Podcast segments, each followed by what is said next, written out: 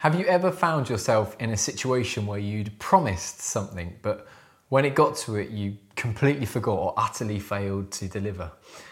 This happened to me about a year ago. Our youngest daughter, Jemima, was about to start nursery, and I promised my wife, Susie, that uh, when she went to nursery, I would take her out for a special breakfast to mark the occasion. Now, we've got four kids, so getting them all to that point of starting school or nursery is really quite a big deal. But when it got to the week, I completely forgot. I booked a work appointment down in Hereford, which meant I had to leave at half five in the morning. So I couldn't even say goodbye to the kids and have a good day at school, let alone take Susie out for a special breakfast. Well, you'll be pleased to know that I made up for it this year. I took her out for a special breakfast at Betty's. But at the time, a year ago, I just felt horrible. I felt really bad that I'd let her down, that I'd failed, I'd not delivered on my promises. I'd been all words and no action. There was no fruit to show for the words and the promises that I'd made. Well, in the book of Mark and chapter 11, we read this fascinating story of Jesus cursing a fig tree for having no fruit. I mean, we, we've probably all heard of the amazing miracles that Jesus did and the healings and the incredible acts of kindness, but cursing a fig tree seems really unusual, really strange.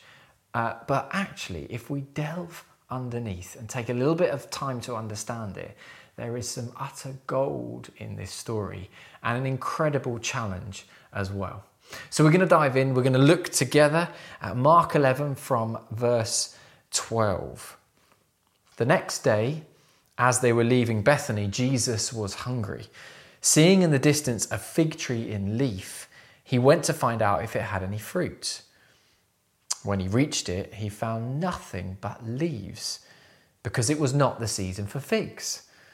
Then he said to the tree, May no one ever eat fruit from you again. And his disciples heard him say it. So, what's going on here? Well, this comes just after Jesus has made his triumphant entry into Jerusalem on a donkey. And it's the next day, and he's hungry, and he's drawn to a fig tree in the distance. Except it's not quite the season for figs. So, why is Jesus drawn to it? Well, one of the things that you need to know about fig trees is that they produce fruit as soon as the leaves start to show. So, as this tree is displaying leaves, it's giving all the signals that it has the fruit. It's raising hopes and expectations that something is going to be on offer that will satisfy Jesus' hunger. But of course, Jesus gets there and he is bitterly disappointed and he curses the tree. But there's more going on here too, and his disciples would have known it. You see, throughout the Old Testament, the people of God were often referred to as God's tree or God's vineyard, and Israel itself was often symbolized as a fig tree. In Hosea 9, verse 10, God says this When I found Israel, it was like finding grapes in the desert. When I saw your ancestors, it was like seeing the early fruit on the fig tree. And throughout the Old Testament, God, through the prophets, the teachers, the kings, has been leading and encouraging his people, the nation of Israel, to produce spiritual fruit that will bless the whole world. In Isaiah chapter 27 and verse 3, it says this In days to come, Jacob will take root Israel will bud and blossom and fill all the world with fruit. So, on the surface, this seems a confusing story, but to the disciples, they grew up with the scriptures. They knew the teachings of the Old Testament and they would have fully understood the symbolism about Israel being like a fig tree. So, when Jesus curses the tree for having no fruit, it's like he's saying Israel is spiritually barren. And there's yet more. Because everything that Jesus is saying and doing here is then confirmed in the following verses. Let's read on again Mark 11, verse 15. On reaching Jerusalem, Jesus entered the temple courts and began driving out those who were buying and selling there. He overturned the tables of the money changers and the benches of those that were selling doves, and he would not allow anyone to carry merchandise through the temple courts. And as he taught them, he said, Is it not written, My house will be called a house of prayer for all nations, but you have made it into a den of robbers. So, what's going on? The temple is busy. It's the Passover feast, and pilgrims would have been coming from all over the world to worship. Vendors are selling things for the feast, and money changers are forcing the pilgrims to change their money into a local currency so that they can pay the temple tax. Basically, people are being ripped off, they're being cheated, and the temple is not doing what God had set it up for. God had called the people of Israel to produce fruit that would bless the whole world. And the temple was to be a place of worship and prayer for all nations.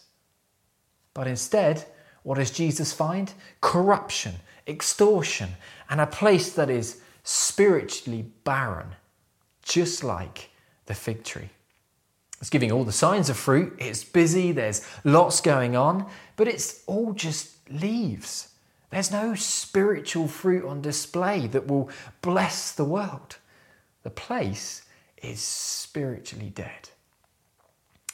Wow. All of that in six verses. And it's a seriously sharp rebuke from Jesus. But it isn't just a rebuke for back then. This is a warning sign. The people of God were not being what God had called them to be. And this is a message that we need to heed as well. You see, I don't want to be just leaves. I don't want to look like everything is sorted on the outside, be seen to be doing and saying the right things, but then not have a life that matches up to it. Like the times when I've said to someone, Oh, yeah, yeah, I'll, I'll pray for you, and then promptly just forget to follow through. Or the times that I make lots of noise about wanting to help others and serve the poor, but then have nothing to show for it. All leaves, but no fruit. And G2, we don't want to be a church that's just leaves. One that might look really good on the outside, is attractive, has great music and great messages and great displays, but has little fruit to show. This is a challenge for us, especially right now when this world is lost, is gripped by fear, and people are desperately seeking hope and just don't know where to turn. It was God's intention that the church would be a house of prayer for all nations, and that the people of God would bring the hope of God to bless the city of York and England and Europe and even the whole world. But if truth be told, I think sometimes I am just leaves. I get tired. I get overwhelmed sometimes I can't be bothered to pray, and other times I get so engrossed in what I'm doing that I, I forget to think about others. I forget to follow through on my promises. Sound familiar for you? So here's the big question How do we make sure that our lives, individually and together as a church, are producing spiritual fruit? Well, thankfully, Jesus has got plenty to say about this. So, stay with me, lean in right now, because we're going to look at some brilliant teaching from Jesus in the book of John that is going to help us with this. In John 15 and verse 5, Jesus says this I am the vine, you are the branches. If you remain in me and I in you, you will bear much fruit. Apart from me, you can do nothing. Notice that last sentence. Apart from me, you can do nothing. If you were sat here listening to the first part of this talk and you thought, oh no, I'm, I'm failing, I need to try harder, I'm not praying enough, I, I might just be leaves, then let's just renounce that lie straight away.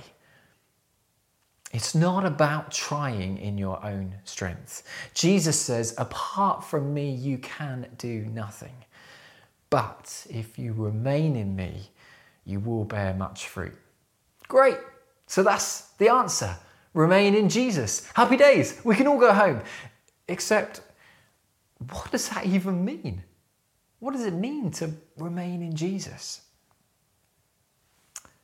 Well, the first step is to stop, to pause, to be still before God. And I want to unpack with you three reasons why we need to do this how this helps us to remain in Jesus, to produce spiritual fruit, and to grow in prayer. The first reason we pause is to re-center. You see, in this world that is incredibly fast paced with marketing and politics and social media and work, all these things trying to steal and grab your attention, the answer isn't to try harder and to do more. The answer is to stop, to be still, to move away from yourself and focus on Jesus. Fruit comes by pausing first, by being still, by recentering our lives on Jesus and His words. In John 15 and verse 3, Jesus reminds his followers of the needs to recenter themselves on truth. He says this You are already clean because of the word I have spoken to you. Remain in me, and I will remain in you. Do you always feel like that? Clean? It's the truth because Jesus came and died and rose again, you are clean. You are righteous. You are holy. You are pure. But this world will try and rob you of that truth every day.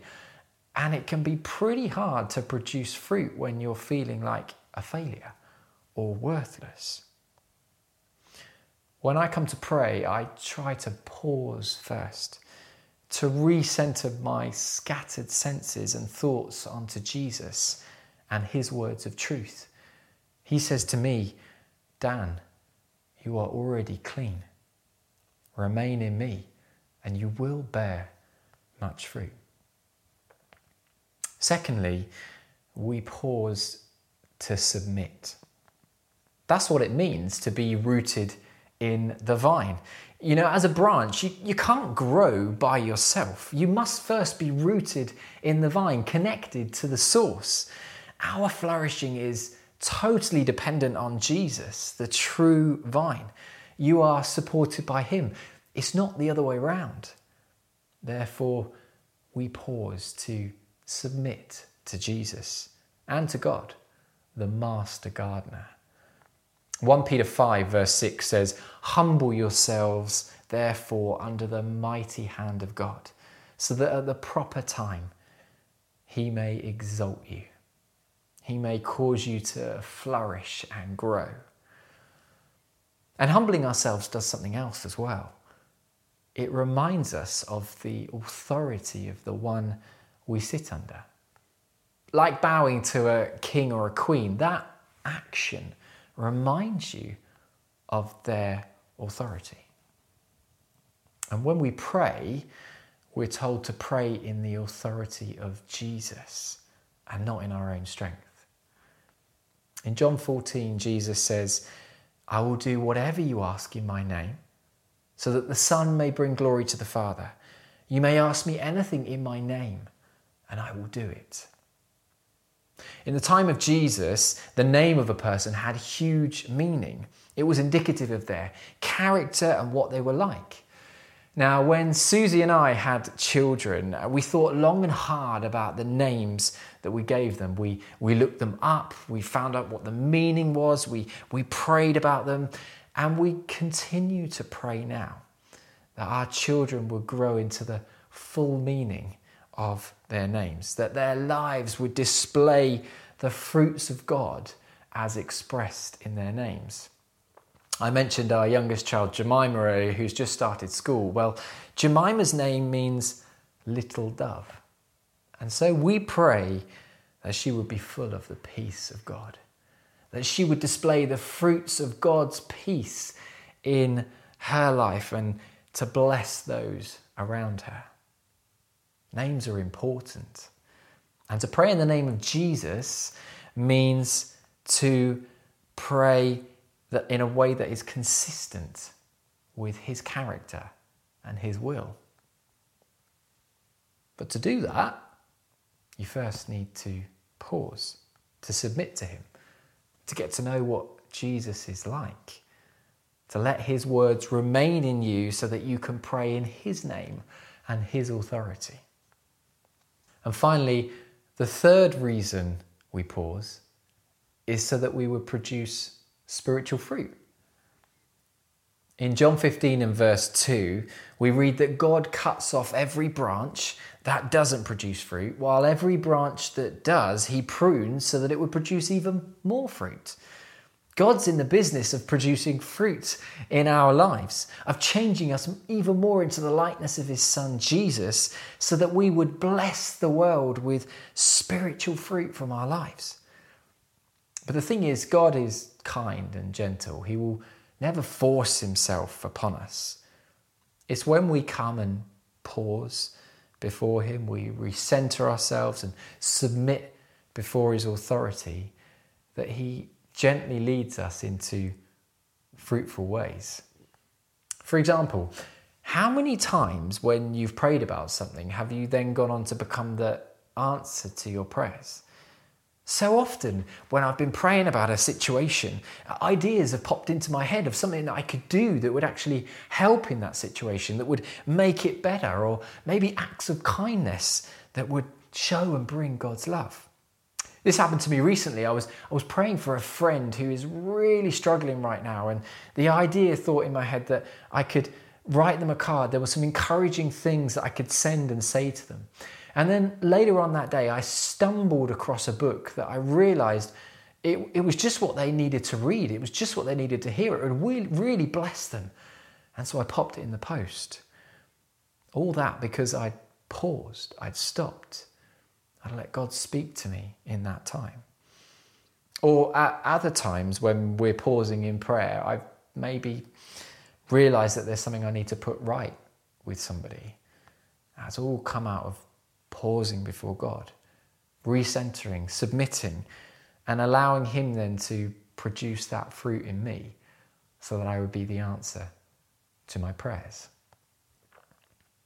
To finish, I want to take us back to Jesus and his disciples after he's cursed the fig tree, he's caused chaos in the temple. Because the next day, the disciples spot that same fig tree and it says that it is withered from the roots, it's dead. But Jesus' response in this moment is incredible. Hear what he says in Mark 11 from verse 22 Have faith in God. Truly, I tell you, if anyone says to this mountain, Go, throw yourself into the sea, and does not doubt in their heart, but believes that what they say will happen, it will be done for them. Therefore, I tell you, whatever you ask for in prayer, believe that you have received it, and it will be yours.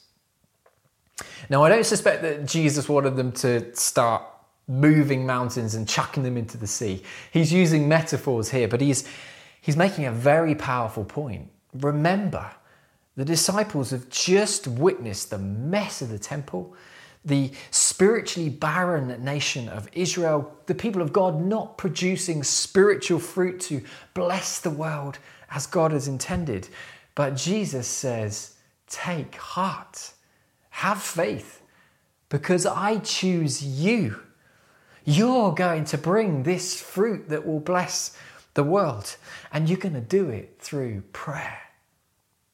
Jump back into John 15 and verse 16, and Jesus says something very similar again. He says, You did not choose me, I chose you and appointed you to go and bear fruit, fruit that will last. Then the Father will give you whatever you ask in my name. G2, we were chosen to produce fruit, fruit that would last and bring God's blessing to this whole world. But we can only do this with Jesus by remaining in Him.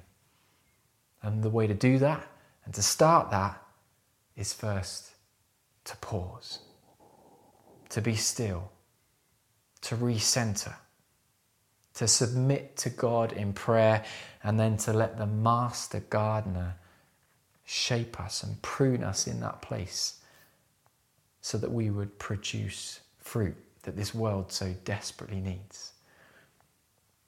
G2, let's not be a church or a people that are just leaves. Let's be a church which produces good fruit. And let's do this by learning first to pause in prayer. So let's take a moment to pause now. Wherever you are, whatever you're doing, can I encourage you to stop if you can? Breathe slowly and deeply for a moment. Just focus on your breathing.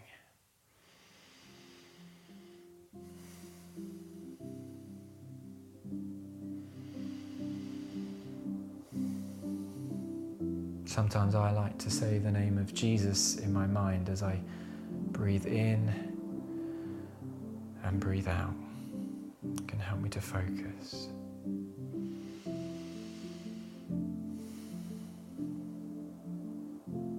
So let's pray. Jesus, we pause now to recenter our scattered senses onto your truth. Thank you that you love me and that you choose me. Jesus, we pause now to submit to your authority. You alone are God and are worthy of all praise.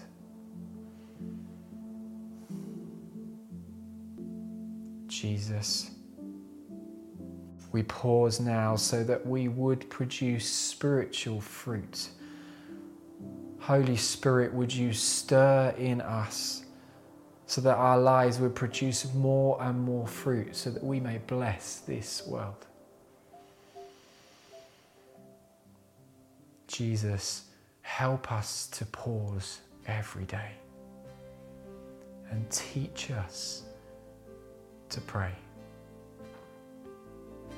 We ask this in your name. Amen.